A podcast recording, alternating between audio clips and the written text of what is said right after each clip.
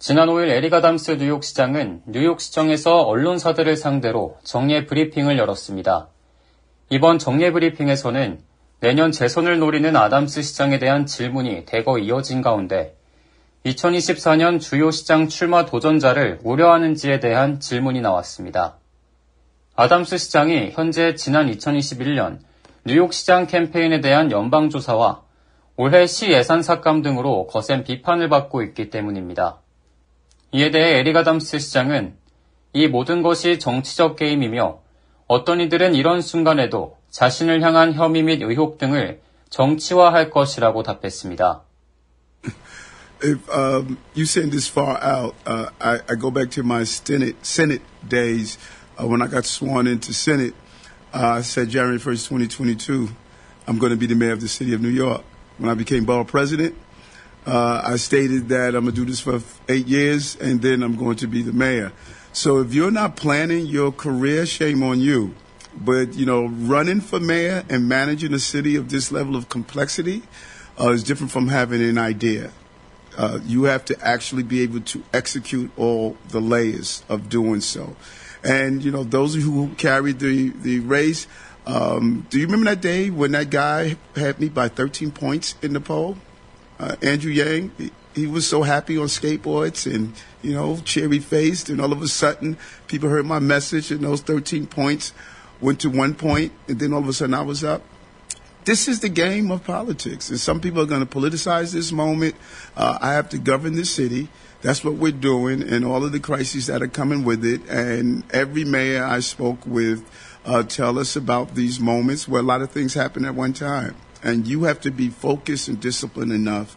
Uh, to be able to still manage the city, and that's what we're doing, and that's my focus on continuing to manage this uh, this this city. New York is a big place, and you have to have big ideas to move us forward. 아담스 시장에 대한 연방 조사와 관련해 현재 상황을 설명해 달라는 요청에는 자신은 연방 조사와 관련한 회의에 들어가지 않을 것이며 법무팀과 무엇을 할 것인지 어떤 회의를 할 것인지 논의할 시간에 뉴욕시에 무슨 일이 일어나고 있는지를 확인하고 뉴욕시에 또 다른 위기가 발생하지 않도록 소통할 것이라고 답했습니다. Because I, I'm not going to go into my meeting schedule and you know what I do um, uh, with uh, my legal team uh, on all the way around. managing this city, if you go back from day one, there's always something going on in this city. And I shared with you over and over again, every mayor that I've communicated with, uh, stated, don't wake up every day hope, hoping that there's not another crisis going on. Wake up hoping for the strength to be able to do that. And I do have the strength to do that. Um, all the different crises from the COVID to the migrants uh, to whatever comes up. I have a good team. They know their roles. They're carrying out their roles. I have a lot of confidence in my team here. And that is why we do these uh, briefings so you can see that this is not the Eric Adams show. Uh, this is the Eric administration's show. And so we're going to continue to do that, manage this, this, this city and navigate us out of this crisis. 이어 아담스 시장은 팬데믹과 망명 신청자 유입 등 다양한 위기를 극복해온 자신의 행정부를 신뢰한다며 이는 에리가담스 쇼가 아닌 에리가담스 행정부라고 그간의 업적을 내비쳤습니다. 이날 열린 정례 브리핑에서 아담스 시장은 브래드 랜더 뉴욕시 감사원장이 아담스 시장의 긴급 지출 권한에 제동을 건 것에 대해 실망감을 표하기도 했습니다. 제동이 걸린 이유는 지난 9월 공정입찰 없이 계약된 4억 3,200만 달러 규모의 닭고 거래에 대한 소명을 뉴욕시가 제대로 하지 못했기 때문입니다. 랜더 감사원장은 뉴욕시가 지난해 1월부터 올해 9월 30일까지 긴급 지출 권한을 써 신속 처리 계약에 17억 달러를 지급했으나 그 투명성이 의심된다는 내용의 보고서를 발표한 바 있습니다.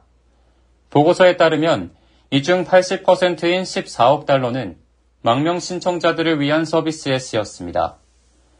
랜더 감사원장은 지난달 30일 체결된 이민자 보호소 및 서비스 계약에 대한 사전 승인을 취소시키기도 했는데 랜더 감사원장은 망명 신청자들로 인해 뉴욕시에 예산 위기가 왔다고 강조했습니다.